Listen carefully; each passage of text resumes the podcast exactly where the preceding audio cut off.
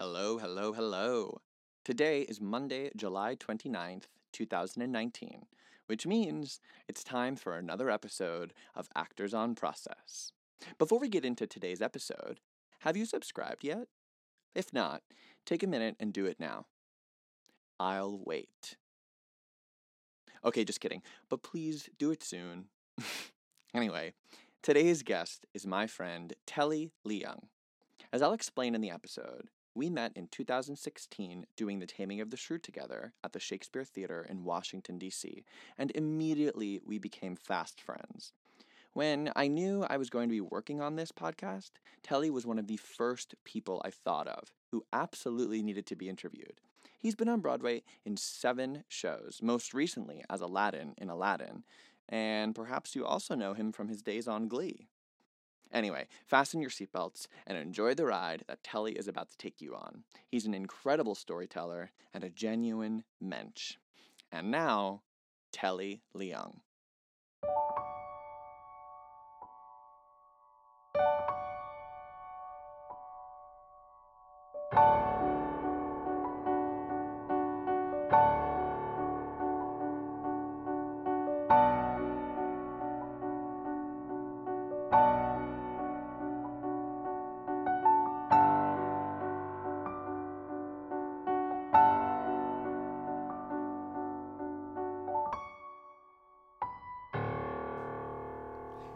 Telly. Hi, James. So I'm going to say this, and Telly is going to cringe, but it's okay because vey. what I want to say is, what makes Telly Leung unique is his indefatigable work ethic, his talent, his spirit, and his overwhelming generosity. He inspired me every day when we met in 2016, and I understudied him as Lucentio in an all-male production of The Taming of the Shrew at the Shakespeare Theater in Washington, D.C. In that production, in addition to Shakespeare's text, Telly played the piano on stage, in the lobby before the show, during the show, and he sang several songs. He always carried himself as a true company leader. I was in awe of him and was so proud to ultimately become his friend. And now, without further ado, Telly Leung. Hi, James. so, you didn't mention that I also like um, I also took tickets and I also swept the stage and I also built some did it- costumes. you did it all. I did it all. You fully we did it all. we re- we worked our tails off on that show. you fully did it all. We all did. Well, you really, you really did a lot. But I want you to please explain who Telly was as a kid. Uh-huh. So, paint a picture of who you were growing up in New York and teaching yourself to play the overture to Cats on the piano. I do. so I um, you know, I I grew up in Brooklyn, New York. Uh, from a very traditional Chinese family, immigrant family. You know, they came to New York City in the 70s with like 200 bucks and a couple of suitcases. They crashed on friends' couches in Chinatown and they could only afford to have one kid, and that was me. So I was an only child. So I was an only child with not very many friends and a very active imagination.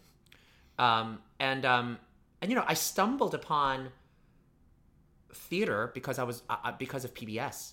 I was watching great performances on PBS, and I saw the original company of Into the Woods that was filmed live at the Martin Beck Theater with Joanna Gleason and Chip Zien and Bernadette Peters. You know that that incredible, and that's what really hooked me. I said, "What is this? What's happening? These are fairy tale characters that I know, but they're singing." And they're so clever, and everything rhymes, and there's an audience there. Where does this magic happen? Little did I know that it was like an hour away on the subway is where all of this happened, right? And of course, my parents were not theater parents. They weren't, you know, they they were, you know, my mom worked as a seamstress in, in the garment factories of Chinatown. My dad worked in Chinese restaurants all over Chinatown in New Jersey. Like they didn't have time to like go, hey, let's go to the museum or let's go to the theater in New York City. Like they were busy making money and saving every penny and feeding their only kid. So so you know i really like it was by accident that i discovered theater and the first broadway show i ever went to live was with my grammar school at ps 127 they took us to cats so that's how i got to see cats i know james you have a you have a, a, a very deep Shit-eating affection grin, and I love cats. I know, and that you love cats. We who doesn't love cats? I mean, it is the guilty pleasure of all music I theater. love cats. Here's the thing: you people people really like give cats a hard time. I had a blast. I was like an eight year old kid seeing cats. It was like it was magical. What could be better than the it made Jellicle it makes no as an adult going back and watching it now. It, some of it makes no sense, but, as a it's kid, thrilling. thrilling, thrilling. And so, um, you know, like every other traditional Chinese kid, you had to like play the piano or the violin. It was just a, a necessity, a requirement. So, uh, you know, of course, like you start off playing Mozart and Für Elise and Beethoven and all those things, and all of a sudden I was like, I don't want to play any of this. I was like, I want to like, I wanted to play like Billy Joel and Elton John and Stevie Wonder. I wanted to like play like those guys who sang their own songs. And then I was like, and I also want to play show tunes, which is how I got to learn the overture to Cats. But a side Note note, very note. quickly, but the side note of this amazing thing is that when you showed me that you knew how to play it by memory, I was so fascinated because the vocal selection book that I have of Cats does not have the overture in it. Mm-hmm. Well, and yours does. Correct. And it's because growing up in New York City, I had the luxury of, you know, I went to high school in Manhattan at a math and science high school. Again, like not theater was not in the trajectory. Like I was there to like, you know, get really good grades and go to Harvard and become a doctor one day, right? Mm-hmm. But like I would save up my allowance money and you know, when you go to New York City public school and you're and you you get a Metro card. That's part of like so I had a Metro card to discover the city. So I often after school I would go to museums or I would save up my allowance money and go to the TKTS booth on a Wednesday and get a ticket for a matinee or something. Do you know I mean if I could? You know, and so I, I often did that. You know, and I I remembered like there was a great store which was on the ground floor of the Brill building called music. Sam Ash. Oh, No, not Sam Ash. I'm sorry. Colony. Colony. Yes, Colony music. That's what it was. Colony. And I remember I would always go to Colony and like I would buy sheet music. This was before you could go online and download it, to mm-hmm. a PDF. Music this was like you had to go physically get Yeah, the score. the scores. best thing and I the saw there was like this there was this cat selection book that was like limited edition that had the overture and had like it wasn't like the vocal selections where it was like pop selections that was Right, like it wasn't like done that- in like it was done in the show's keys and I was like, this is awesome. One of the first full scores I ever got was the West Side Story score. oh. The full the thing. full- The full thing. The full piano vocal for It the like, show. that light blue Conductor score. Yes. it- yep. That was one of the I first things see I ever owned, and I that was expensive too at the time. I remember it was like Very. forty bucks or yeah. Mm-hmm. Forty or fifty bucks, and you'd save up all that money to be like, all right. Well, that's what it was for me too. Oh my gosh, we've taken such a segue, but this is like what it was for me too. Like I went to the local library and I took, I took, I took out South Pacific and I like learned how to play all th- scene change music, Mm-hmm. Yeah. everything. Well, you're a better player know- than I am. I sorta know if gave it that's up. True, but I had to know. I had to know how to play everything. Um, and that's what it was for me too. West Side Story I found to be way too difficult for me to play. Hard. I could play the beginning, but it was hard to play. But anyway, in high school, were you in the school plays? Mm-hmm. Yeah, that's so I did a lot of the first musical I ever did was in high school, and really it And was it just was? Pippin. Um, I was a freshman, and they cast me as Lewis, who's Pippin's brother. And his first time I'm ever on a stage, his entrance, he's shirtless, he's wearing white tights, Right. and he jumps on stage and he kisses his muscles. Right. You know, Lewis is addicted to the physical, like all of that. And I uh, really like that was like trial by fire. Like if I can jump in front of my entire school, Shirtless. shirtless in white tights, and not be embarrassed, Then I'm I to go. basically can do anything. Like I can do anything. Yeah. So it was it, it was really great, and I and I had a phenomenal teacher there. Um, his name was Vinny Grasso. He was from Brooklyn. He taught mechanical drafting and engineering.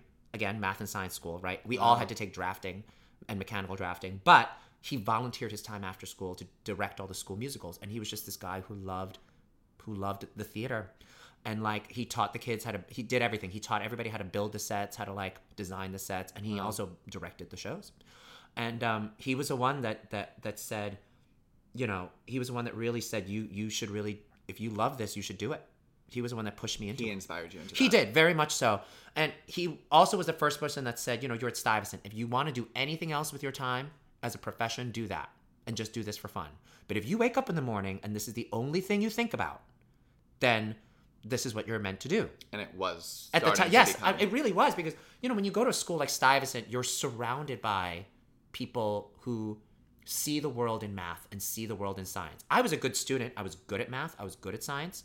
But i didn't like that's not how i saw the world. Like the, the analogy i always give is that you like my classmates would see like a leaf falling off a tree because it was fall and the leaves were changing and they would they could calibrate the physics of like how it would fall from the tree or like the biochem majors would look at it and go well this is the chemical reaction that's making this and i looked at the leaf and i was like i hear a song and like what Beautiful poem am i going to write Yeah, like yeah. what poem am i going to write about and oh that sad leaf that falls but this is the rebirth of life circle of i mean i thought i just thought differently than everybody else and so being in that environment i was like oh i i in class i was like I'm good at this. I, I can get good grades. I'm a good test taker.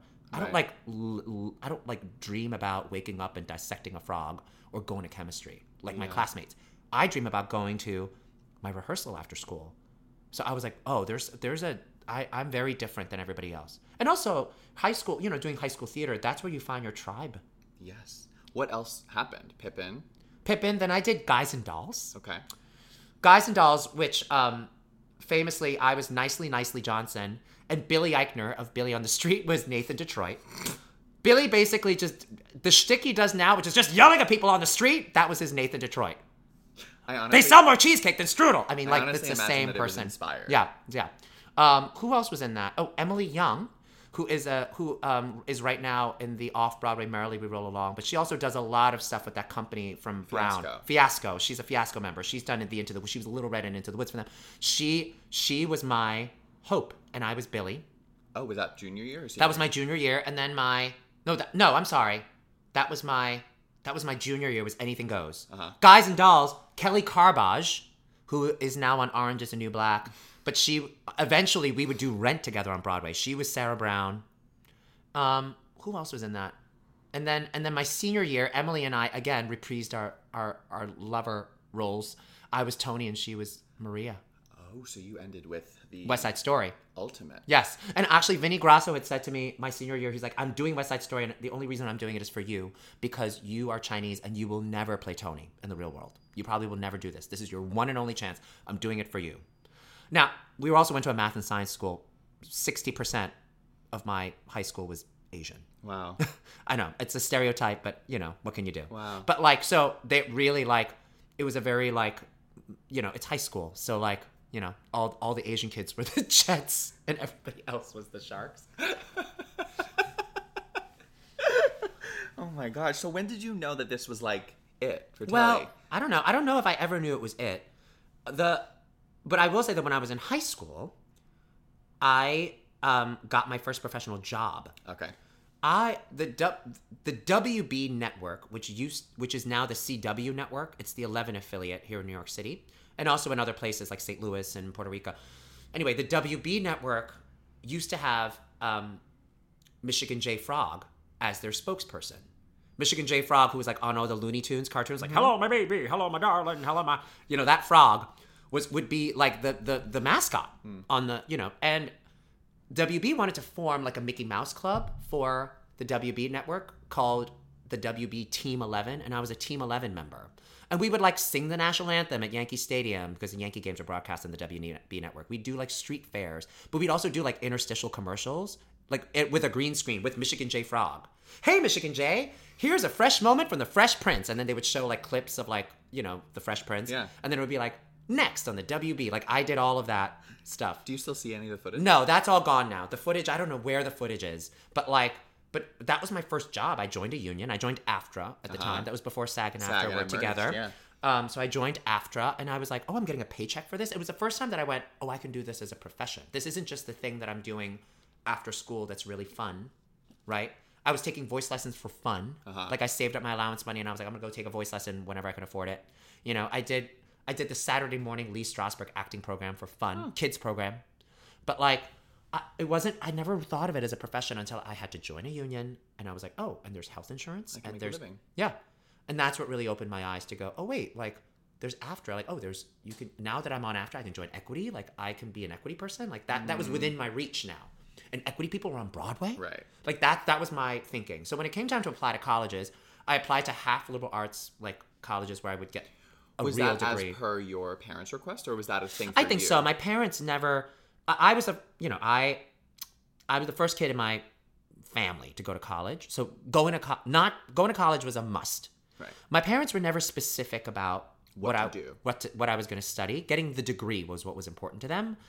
Um, but of course, they were like, "You want to study acting? Like, is there work in there for you Mm-hmm. for that?" Like, so they didn't. They weren't discouraging, but they also didn't understand it. And you have to understand again. Like, I have blue collar parents who worked twelve hour. Like, I I barely saw them. They they you know they would check up on you when they were done with me. Like, how are your grades? How's school? Yeah, they would. Are you are you? you know I mean, are you alive? Do you have three meals on the table? Like, you know, they didn't really have that sort of time. You know, so um, so I, I don't know. It was a lot of it was I, I for their sake I applied to like half liberal arts schools, and the other half of the schools I I applied were theater schools: Carnegie Mellon, NYU, Tisch, Emerson, Bennington College. I thought about studying theater at Bennington College. Um, those were the other programs. And we ended up at Carnegie Mellon. We ended up at Carnegie Mellon. Honest, I got into Vassar and I got into Carnegie Mellon. Mm. And at the end of the day, those are the two schools I was. I also got into NYU early, but I didn't want to go because I grew up in New York and I didn't. I Wanted the college. something else. Correct. I wanted the college experience, and it was really either Vassar, where I was going to get a real degree. I was probably going to be an English major or something. And you would have done a lot of theater. and- Correct. I would have done it on the side, but I would have studied something else and figured out what grad school to go to to really figure out what I wanted to do with my life. Mm-hmm. Or it was Carnegie Mellon, where Carnegie Mellon, you are living, breathing, sleeping theater from nine o'clock in the morning till nine o'clock at night, sometimes later. Mm-hmm. Like it is a conservatory program. Music theater majors take no other electives in any other school. Like you are not taking any other classes. You are only taking theater classes. And has that changed, or it's still? It is still the remains same. It's still the same program. Um, and it is very rigorous. Right. And really, honestly, one of the biggest deciding factors was that Carnegie Mellon gave me a really good financial aid package. So, like, they gave me grants and loans and work study, and they made it possible for me to go, go. so that my parents were able to go. This is not only the most affordable option, but let Telly take the risk of, of studying this for four years, and let's see how it pans out because he, we actually have the means to like To do this. see see if it'll work out for him. Wow. You know, I have to say, big props to Carnegie Mellon because uh, there were many people that they accepted my year and other years too that went on full rides based on talent. Wow. And and they they would go right, like you can't afford to go, but you belong here, and they really do use their endowment and their resources in a very smart way to make sure that they get the the, the right people in that program. Yeah. Well, while you were there, uh, is there a role in a production or class? Oh my God. That opened you up to a side of yourself that you hadn't really thought was within your skill set? Uh, and if not, like a play, was there like something in class that served a breakthrough or? I had many. I feel like it's four years. I had many breakthroughs because I came from. I came from such an a- rigorous academic environment in high school. I didn't know how to be in an acting class. And listen, I was an A plus student. I got good grades, and I that's how I got to Stuyvesant in the first place. Like mm-hmm. so, I now now I was in a conservatory program, and I I was fresh freshman acting class. I got a C. It's the first C I've ever gotten in my entire life. And I went to my evaluation, and my acting teacher, who's still teaching acting there, his name is Tony McKay. Tony said, Tony was like, "Listen, Telly, I see you've, I know you've read every, you've read every book on the reading list. You're probably the only kid Who did. who did that. Like you came in and you read every book on Meisner and and um and Stanislavski. All of you've read the Uta Hagen. You've done it. You've done all your homework. You're a really good student, Telly. And it's not like you don't work hard. He's like, that's not what acting class is about. You actually have to do it. You have to like dive in and do it and like let go of the work. I, I didn't know what that meant, right? Like I just, you know, my whole life has been about if you study hard for a test and you know the information, you go in, you take the test, you get the grade. You can't do that with acting. You actually have to go, all right, I trust I know this, and you have to like leap off a cliff. That was a big that was a big freshman year breakthrough that I went, oh right, being a student of the arts is a whole different thing. It's not about a test this this being a student for the, the tests are your whole career hmm. you will constantly be tested and if you study this it's not about like i got to take the test to get into college to then take the test to get into grad school to take the test to get into med school to take the test to become a doctor or to take the lsat become a lawyer it's not that No. it is about it is a process for your entire life. As long as you decide to do this you will constantly be tested. And and it's about being able to just dive in and like not being afraid to fail. Because that c i was like i've never gotten a c in my life. How dare how dare you give me a c right? I've worked so hard. I've read everything on the list. I show up to class. I show up on time. I he was like it's not what it's about. He's like i gave you the c because you don't you don't dive in fully. And i was like oh good to know. And did you find that he was helpful in terms of getting you to breakthrough? or I think he was the beginning of a long conversation that I still have with myself about the fear of failure.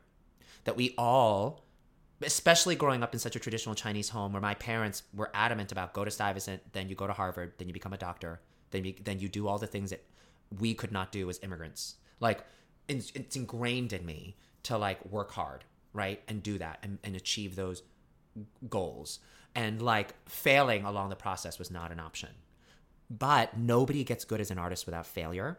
And so as an acting teacher, he was like, I, I don't care if you make the most insane choice, I'd rather you do that because of the what you're going to learn along the way. Now, he said that to me in my evaluation. I think I'm just now sort of starting to understand that. Now that you're a professional actor, failure means a totally different thing. Right. Because like now if you fail in the professional world, there are consequences because people will see you fail and that leaves an impression and whether you like it or not, that impression could mean whether you work or not, or you get called in for the next thing or not. Like, so, oh, I wish I failed bigger in, in college because it's a safe place to fail. Your teachers want you to fail. They want you to like fall flat on your face and learn how to pick yourself back up and like, and, and, and gain some lessons along the way through failure. All of those teachers kept saying that to me every semester fail big, fail big. I'd rather you commit and fail big, make a big wrong choice than, than make a safe, boring choice. It was it was good advice. It's harder to do now. It's that's harder to do when you're an adult professional actor. Because you you there are consequences to you taking a big risk. And sometimes that risk pays off hmm. and people are like, "Wow, blown away by by that." And then sometimes people are like, "Uh, we don't you." get we don't get it. That was Yeah. really weird. Absolutely. That was really weird. Don't ever sing it like that ever again at an Yeah. audition. Like, you know what I mean? Like so, you know, you just never know. Wow. I mean, I think I sort of had a very similar experience, but it's you speak about it in such a precise way. I think that's exactly a big lesson that I learned in school. It was it was less about, you know, we're going here to learn the lines and we're going to put it up on stage. Like mm-hmm. it, you learned how to And now that I, it's interesting. Like now that I, te- I also do a lot of teaching. So I'll, I teach privately. I teach master classes. Sometimes I adjunct at an NYU at the new studio on Broadway. So I, and it's and Michael McElroy, who is the person that brought me brought me into that program, says we have to teach kids how to rehearse. That re- they think rehearsal is running the thing over and over again the same exact way, and that's not rehearsal. And just memorizing the lines. Right. That's not rehearsal. They're like, rehearsal is for you to dive in and try 12 different things so that you can discover what it is.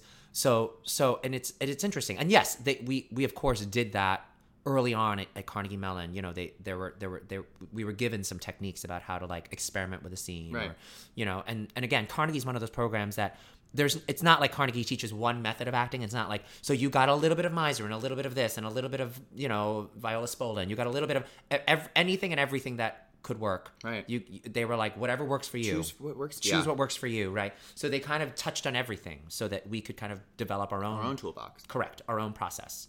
Um, and uh, and really, that's that's kind of what I do with my students now. That I have to make sure that they they know that rehearsal is not just about memorizing. Over is like and over me- and over. right over and over the sa- with the same Inflection. inflection, same- intent, method. Do the scene and whisper it. Do the scene Right. and Shut the do lights the, shut the right. Do the, do the scene and- on right. Do the scene and make it a make it a farce. Do the scene and make it an opera. Do the scene. Yeah. All of it. Just just it might feel silly and like a waste of time, but you might also stumble upon something that's fantastic. right. Awesome. Yeah. Um, so you finish at, at Carnegie Mellon. Um, we're showcasing, Oh God, yeah. and uh, you know we get to New York, and I was just wondering who who were you when you first got to Manhattan? Again, after Right, because I'm from here. Making so I had the leg up. Yeah, I really did have the leg up to my other classmates who were mostly not from New York City. And actually, during a lot of our spring breaks, they would come to New York and crash with me in New York, and like you know, we'd go see shows, or we'd put on a cabaret, Don't Tell Mamas, or something, you know. Um, but uh, but yeah, coming back to New York, I was really lucky.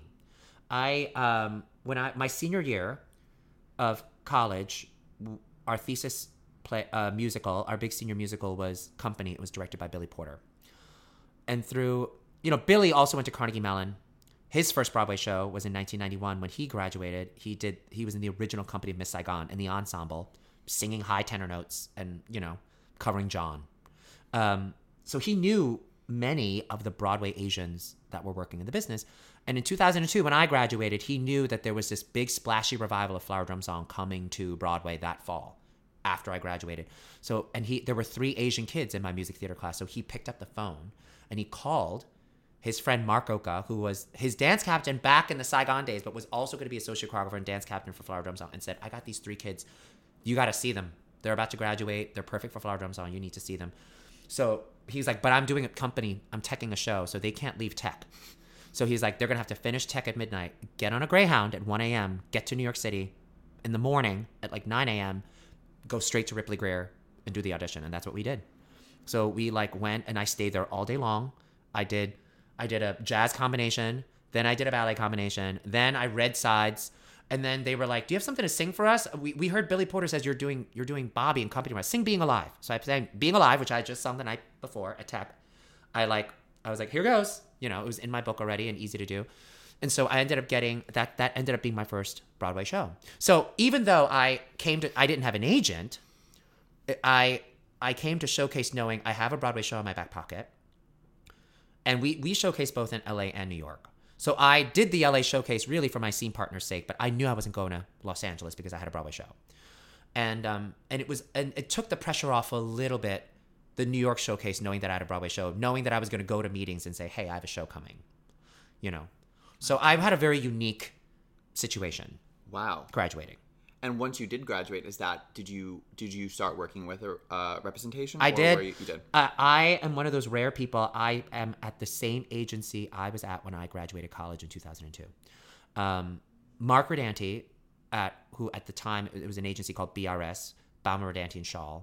They he often comes to Carnegie Mellon to work with the students in a masterclass setting, and so I already had a familiarity with Mark. Mm. Mark ha- has had many Carnegie Mellon people go through his agency, Patrick Wilson, all those people. So he understands kind of he uh, really understood how how to transition what our training is at Carnegie and how we're and sort of what our sensibilities are as actors and what our skill sets are and he's able to really go and really build a career from from that you know um, he did it brilliantly with people like Patrick Wilson do you know what I mean? And and so I you know I um that's who I what that's who I signed with when I left college because I got to really know him as a teacher uh, in a classroom setting and I'm still with him.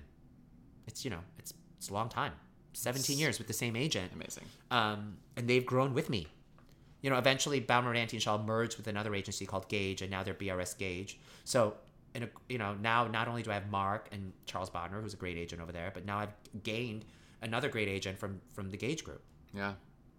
and also they have a really good LA office. So when I was doing stuff in Los Angeles too they were able to coordinate together as well. So they're they're fantastic. They're, they're fantastic. They're very loyal and um, they're good guys. You know what I like about those guys is I'll often have casting directors go we love calling Mark for you or we love calling Stephen Unger for you or Charles Bodner for you or David Shaw for you because and I and like you know and I like hearing that because those people at the end of the day are your representatives they represent you right so if it is if it's if they if people that are casting directors that are opening doors or general managers go we we like negotiating with so and so because it makes it makes it all easier for everyone. Do you know I mean? I I have friends who are with very tough agents, like agents at William Morris and you know uh, CAA who are tough, you know, real ball busters. But it's sometimes I know my friends who are on the other side go, oh, I hate calling so and so to negotiate so and so's contract. I dread it. And I never want to be that person. Do you know I mean? I don't think you have to do business that way. Maybe maybe another agent would get me more money on things, but some, that's not sometimes that's not what it's all about either. Do you know I mean? So Yeah. Um, you know, just now, like in terms of auditions and things, just Yeah. generally, uh, what is the first thing that you'll do with audition material when you receive it? I mean, it's always different depending on the project, but is there something universal? I Tracie Thoms, who I worked with at Rent, always said it in the most succinct, beautiful way. When she picks up a role, when she picks up a piece of paper, she looks at she looks at what the role on, on the on the paper, and she goes, "Great. What are the what are the similar what are the similarities between this person that's on the page and Tracie, and then and then what are the things that are different, and like how do I meld the two? How do I like? And it's as simple. It really is as simple as that. And that is because whenever you come across an audition, you go, "Oh, great, I have an audition." Then you go, "Can I find a way into this?" And I think that for the the, the you know, and sometimes it can be overwhelming. You look at the breakdown and you look at the thing and you go, "Uh, uh, uh, uh that's not me." And you go, "Wait, wait, wait, wait. Maybe it can be me. Hold on a minute." And you look at it and you go, "What is similar between these these two people, between me as a person, as a human being, and between this person on the page?" You will find at least one kernel of something to hold on to, right? Like you know, I, the example I always give my students is, I don't know what it's like to you know kill people and cook them into pies. You know, I'm not Sweeney Todd, but I do know what it is to to feel like there is injustice in the world and want to do something about it. And if and like and if I can really boil it down to that kernel, that one thing that I connect to, that's my way in. And then I too can play Sweeney Todd. Do you know I mean? Like so so it, it might feel impossible when you first look at that breakdown, but you you know, I, I sort of try to find at least one thing that I can hang on to that I go, I get that. I understand that. That's my way in. Totally. Yeah. Well, let's talk about going into the uh, into the room, the rehearsal room, not the audition room, and sort of like how we break down the work. And I'm gonna work backwards and just sort of like jump around like through your career. But so most recently, you just finished. I believe you said that it's a year and nine months. Yeah. In Aladdin. Yeah. As Aladdin. And I'm wondering if you could talk about stepping into a major role in an already running show and what that experience taught you. Well, listen, I a lot of my training was in school, but a, a, a big majority of my training was doing summer stock.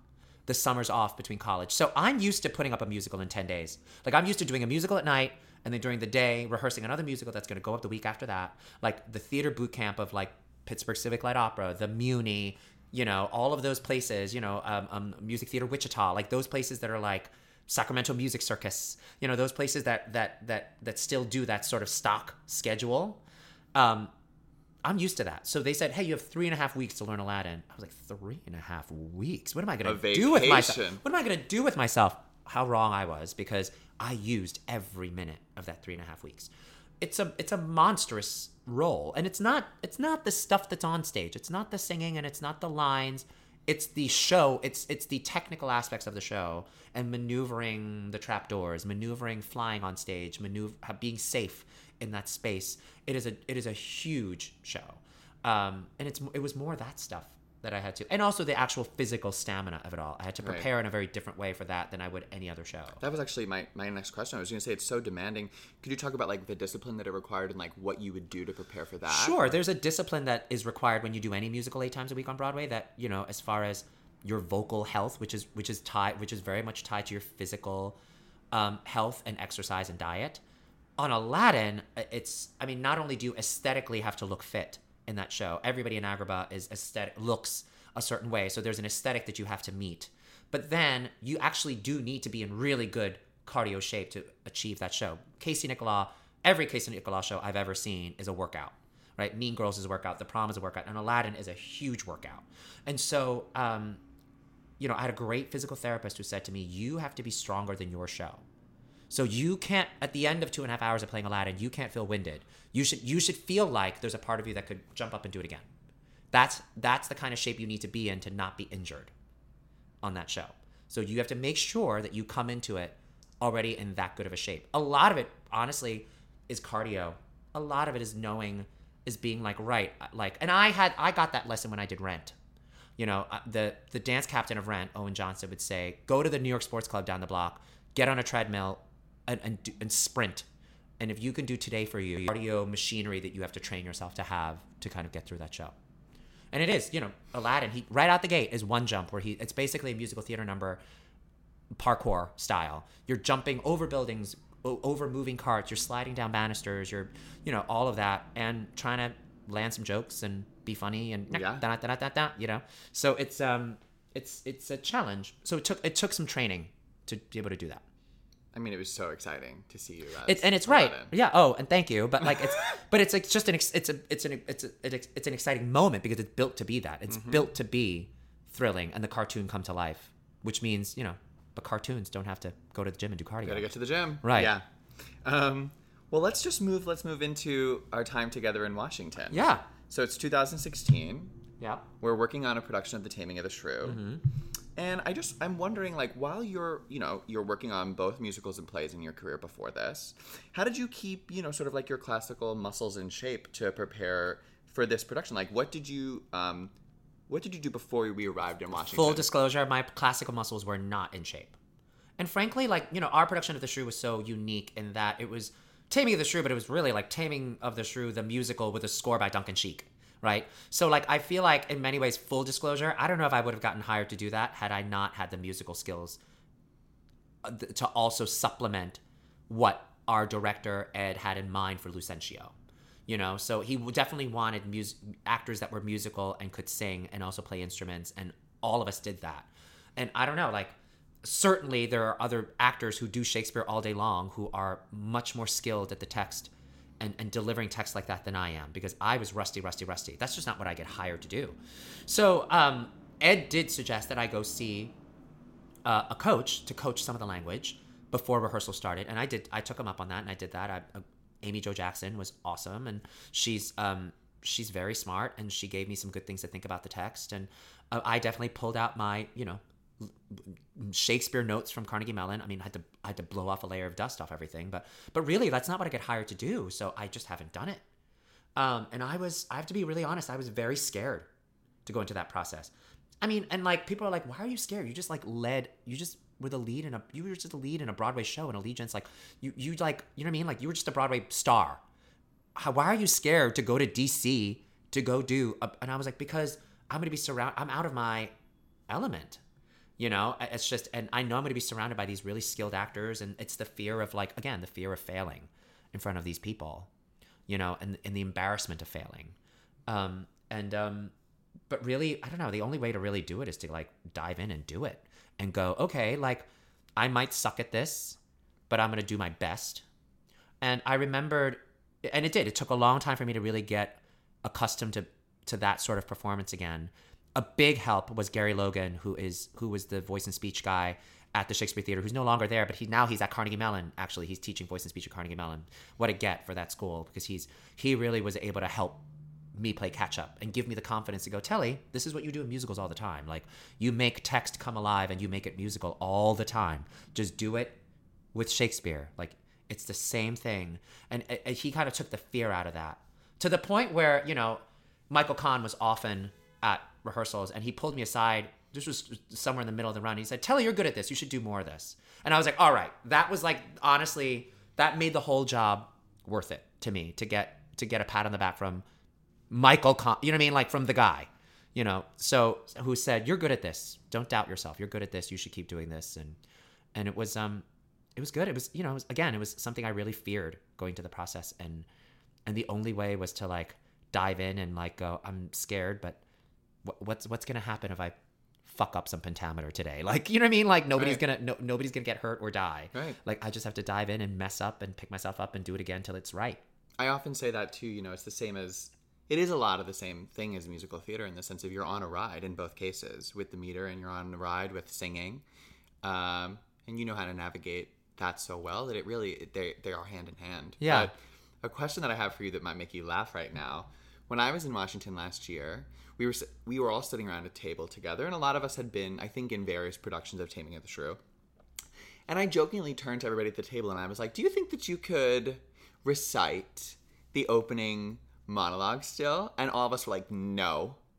And then one by one, piecemeal, we remembered all of the speech.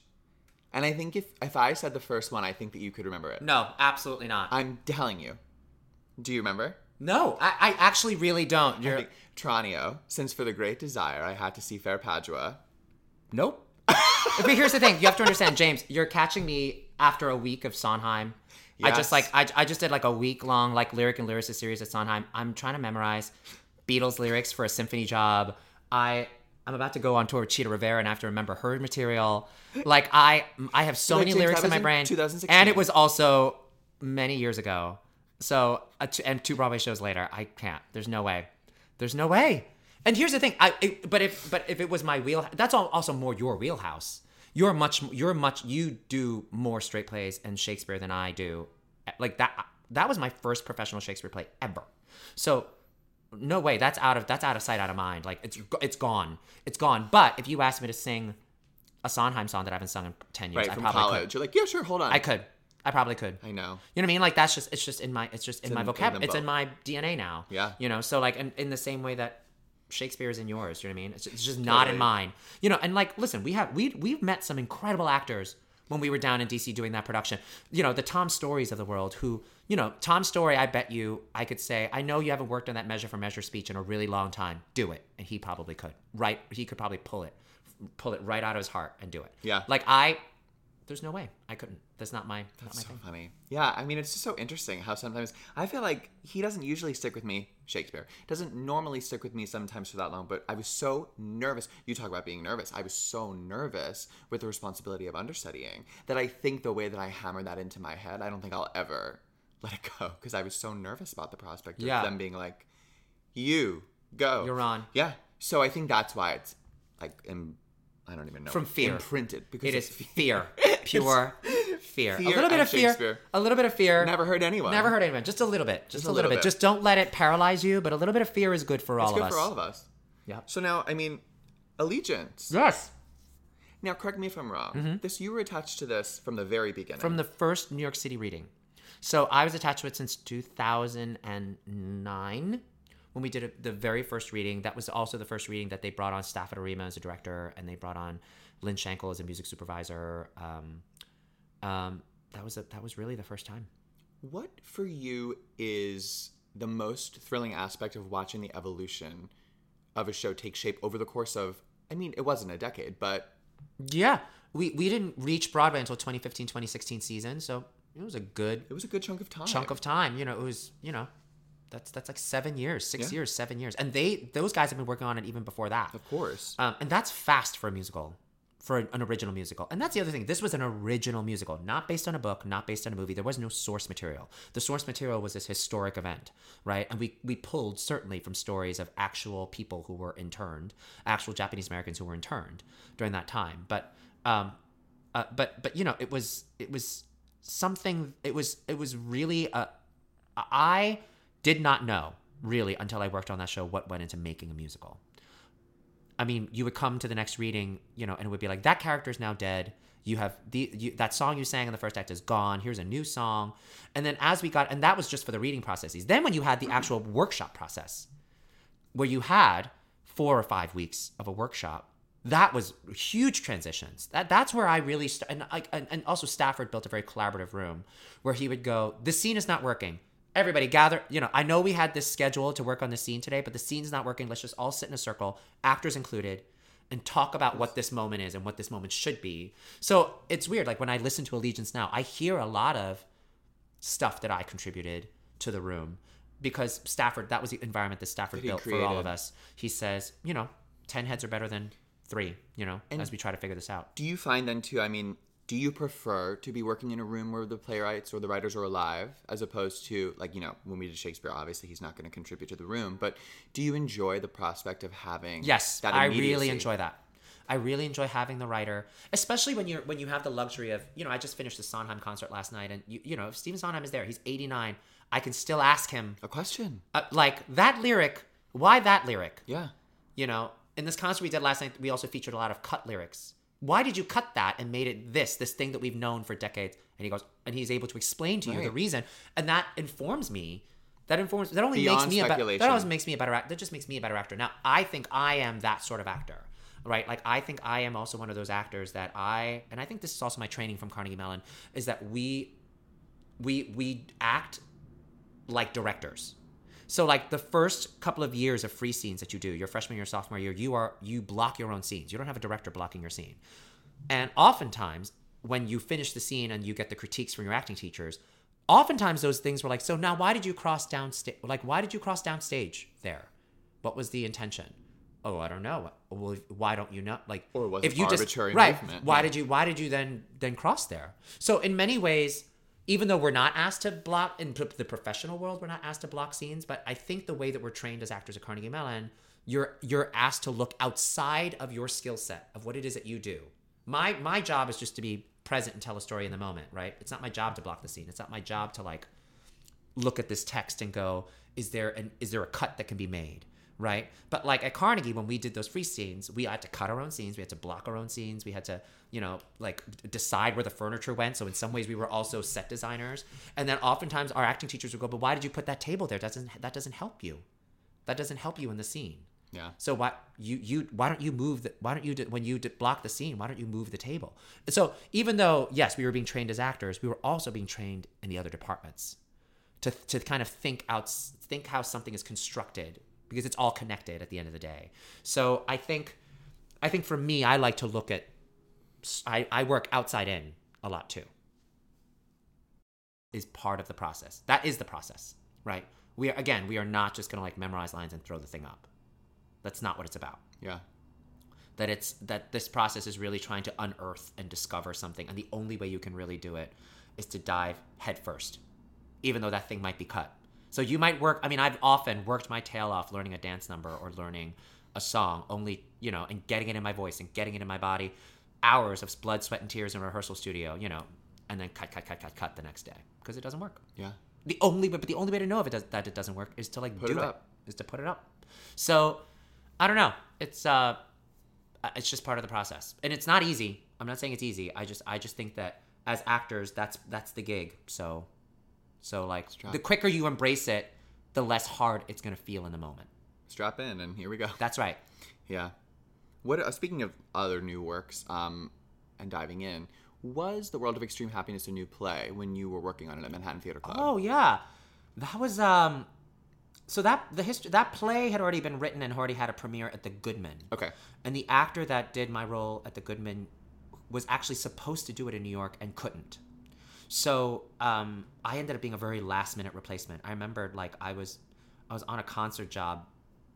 I think I was in Racine, Wisconsin, or something like somewhere somewhere really random, and like I put myself on tape in a in a hotel room for that job. Um, and rehearsals was gonna start in like two weeks, and they're like, "Okay, you got the job. You, you, you start rehearsals right in January, right right after this is done." And you know, and so it was one of those things where I had to completely like reschedule my life and change my life and go. But it was a play at MTC. I was like, Right. gosh, like What a I, gift. I've dreamed of working at MT. I've dreamed of working for Manhattan Theater Club and on a brand new American play, and it was a play that was about China now and like what was happening there with with the labor force and and so um I I was like great, but that was it was definitely hard. You know that I coming into that was a combination of I'm a replacement of another actor, and there were other actors that had already built a relationship with the previous actor, and also and but the playwright was also still doing rewrites for the New York production as well. Sure. So it was both.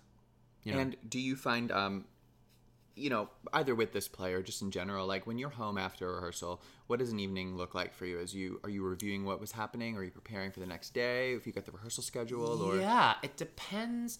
Listen, ten to six rehearsals is really hard. yeah, and sometimes you have to come home and do homework because you have to because the next you're you're going to be working on your song tomorrow whatever and you just have to do the homework and sometimes you have to just like d- turn on an episode of something really like alf or something something or cheers or something really mindless and just like get away and have a glass of wine because you just have to like that's that's actually better sometimes that's actually better for you is to take a step back from something yeah, absolutely. I completely agree. I'm still working on finding that balance. but i think it's different for every job yeah, you know um i'm also a firm believer in using my 10 to 6 time wisely so even though i'm not i might not be called from 10 till you know noon on a In particular day rehearsal in that time slot i'm going to work on the I'm show rehearsing. so that i'm not trying to cram the night before Right. I, if i know the next day hey i'm not called between 10 to 1 or hey i'm called from 10 to 10 to 1 and then i have a big up big break until 5 o'clock i will hang in the hallway of the rehearsal hall and like And work. work. and not like so that i can take a break at 6 and have dinner and like you know watch an episode be of human, something. Telly. yeah Totally. For rent, I Yeah. know we've taken a big jump right now. I was just wondering how you talk about or how you work on making something your own, Mm-hmm. especially in regards to something so well known and so sort of. Um, I mean, I'm sure that you had listened to Iconic. that recording. Yeah, it's iconic. Um, I. So it's interesting when I first I- started as a member of the ensemble. I played Steve and others, and I understudied Angel. Mm-hmm. And the first couple of shows that I went on for Angel, our resident director Evan Ensign, again, not the feedback was not good. And Evan was like, basically Evan, Evan, and also Michael Greif were like, this show, it is nothing more, if you really think about it, than tables, chairs, lights, and this score. He's like, the rest of it is you have to infuse it with your own individuality. And as an understudy, I came into it going, I have to fill in the hole for the night. I have to fill in the missing piece for the night. And I was trying to be the actor I was understudying. I was trying to do his bits.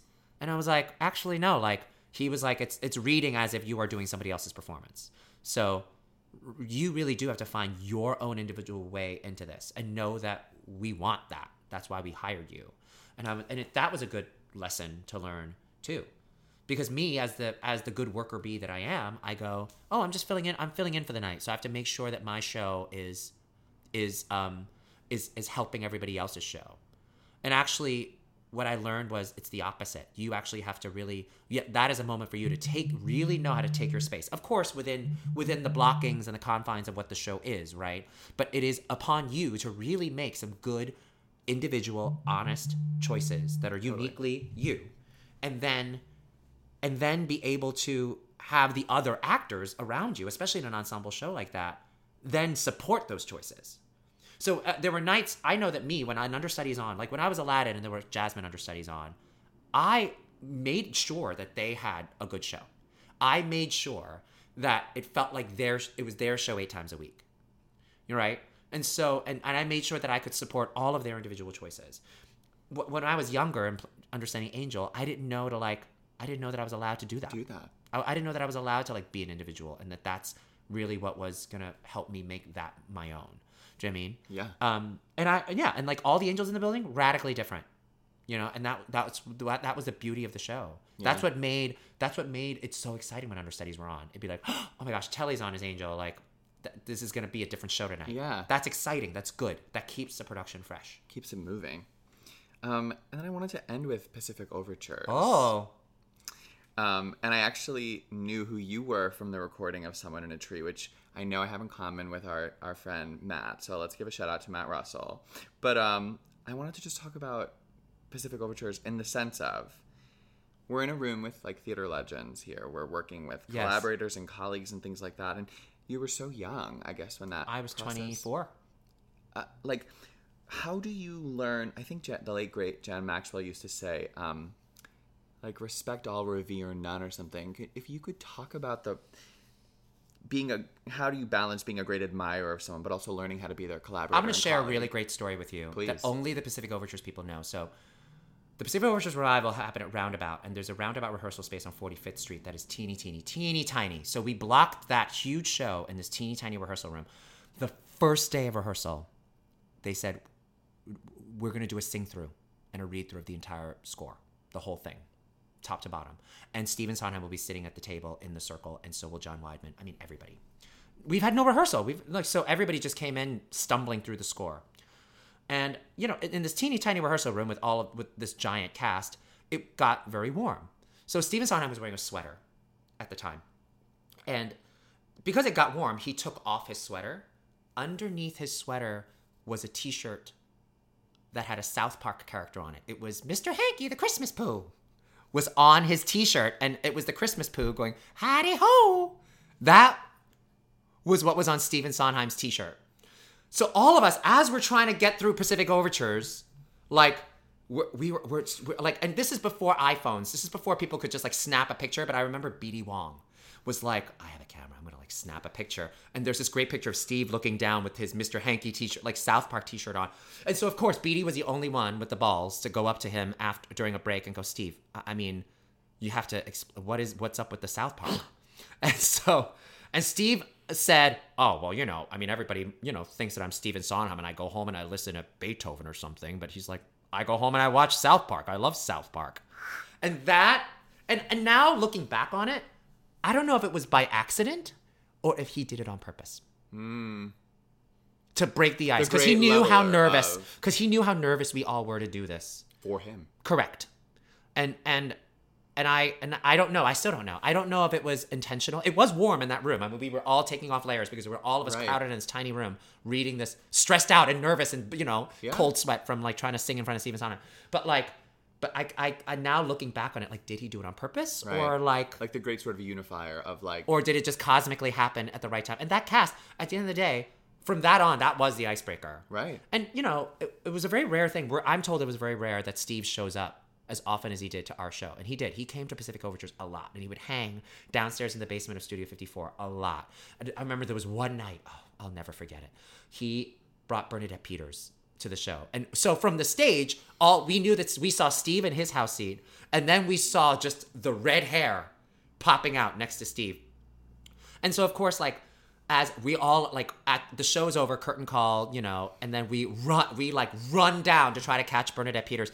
And this was another great moment that also was like that broke the ice for us. But like Steve was still in the theater with Bernadette at the time, and we're running. We're like, "Where's Bernadette? Where's Bernadette? Where's Bernadette?" And then all there's Steve and Bernadette walking out the door, out the front door of Studio 54, and there's just like there's just like a gaggle of a gaggle of Asian actors like stalking them, basically behind them. But like from a distance, trying to not like invade their space because they were talking. And of course, Steve looks behind his shoulder and sees like there's like there's like twelve of us stalking him, like peeking around corners, like trying to look not look like we were following him, but really following him to try to like say hi to Bernadette Peters. So he turns around and goes, "Uh, do you all want to say hi to Bernadette Peters?" No. I mean, it was one of those. It was one that. It's that. It's like you know, you work with those people, and then you go, "Oh, right, he's just another. Right. He's just another person in the sandbox. He happens to be a living legend and a brilliant and a genius, mastermind, and you know, a master wordsmith and a brilliant musician. But he's and I. All, the other thing that I really loved. We were we were doing Pacific Overtures, and you know me as a young twenty four act, year old actor who studied musical theater.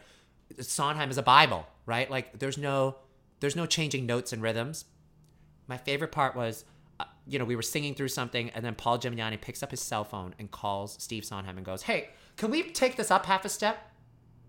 And I, I was my my jaw was to the ground. I said, "We're, we're going to transpose this." Right. This is. and this he was like, sacred. "Yeah." He's like, "Why not?" He's like, "He he wrote this in the '70s for uh, those people's keys." He's like, "It should be in your keys." Now it's a revival. It should And be in your keys. mind blowing for you. And it blew my mind that it was still a living, breathing thing. And you're like, oh, right. Like, yes, he's brilliant and he's the master of our art form. But he's like, yeah, change the key. Sing in whatever key you want to sing it in. And that was it. He was like, yeah, sure. Sing in whatever key you want to sing it in. Wow. So it was one of those things where it, it leveled it. He he was trying to make it work too. Yeah.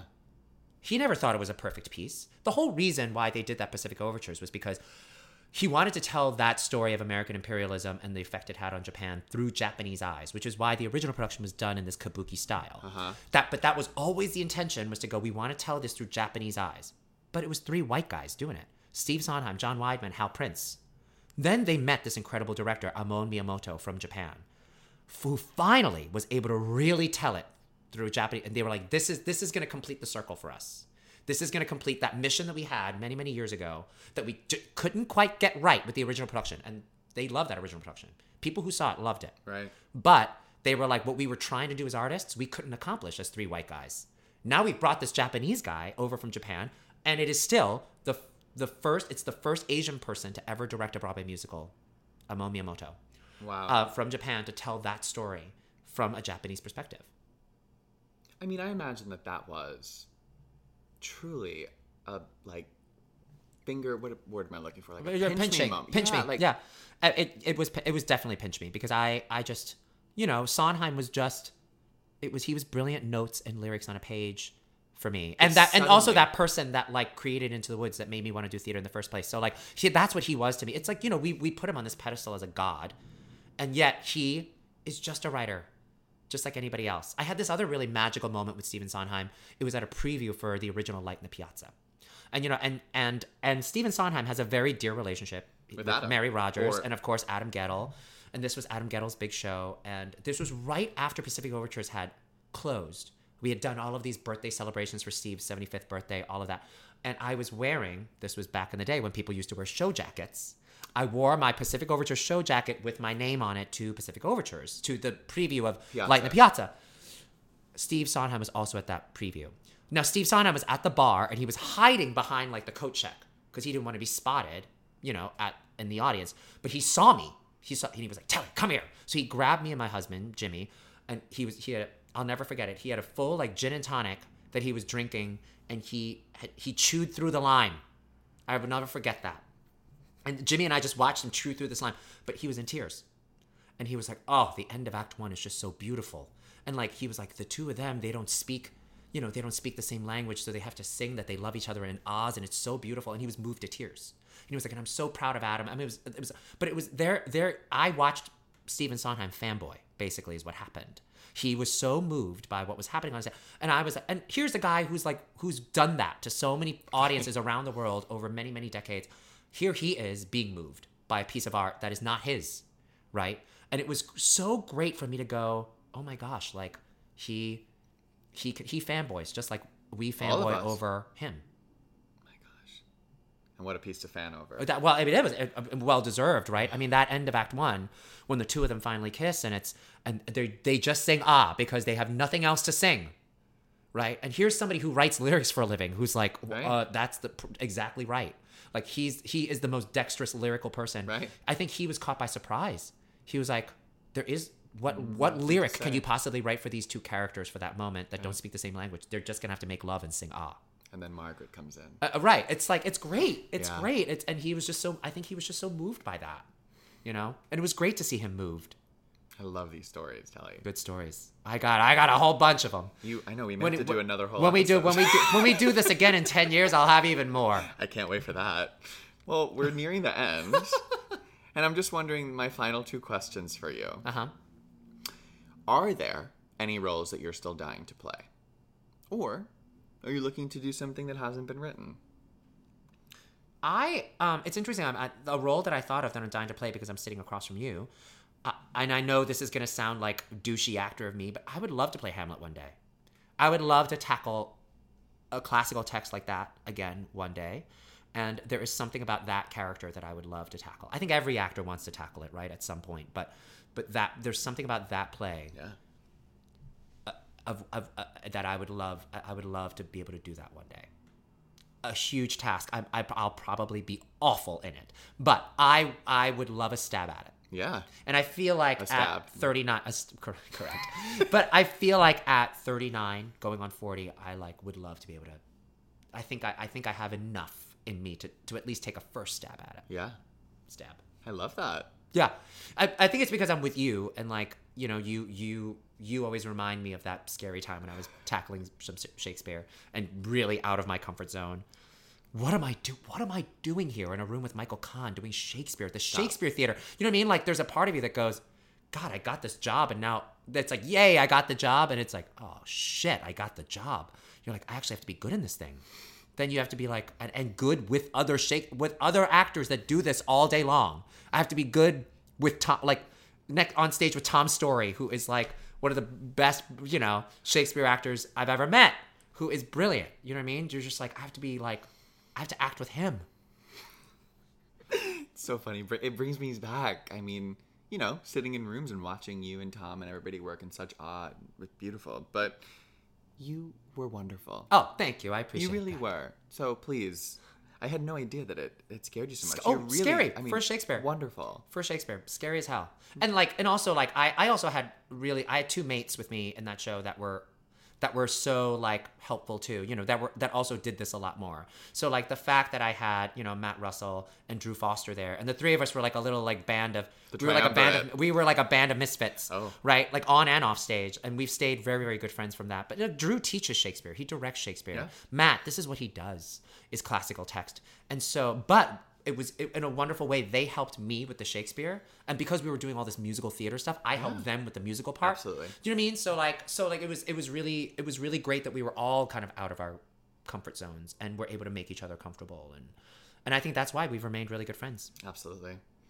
Well, the finale question oh, is Oh gosh, I love ending with a love note from you Oh. to the American theater.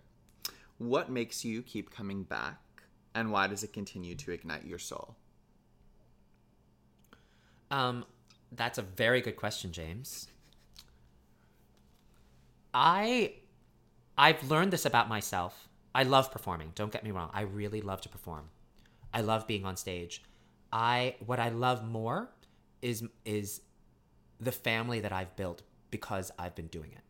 So, the you know, I'm, I grew up as an only kid in Brooklyn. My parents could only afford one, right? And also, my Chinese parents were like, "We got a son, we can quit." That's so Chinese. Do you know what I mean? Um, little did they know that they gonna have a gay son who wasn't gonna give them a an heir, like a like you know somebody to carry their name. But you know, I think if they knew that, they might have tried for another son. but but anyway, but like I I, I diverge. But I but you know I I do love to perform. But really, it's I I've built so many wonderful um, family members because of the theater.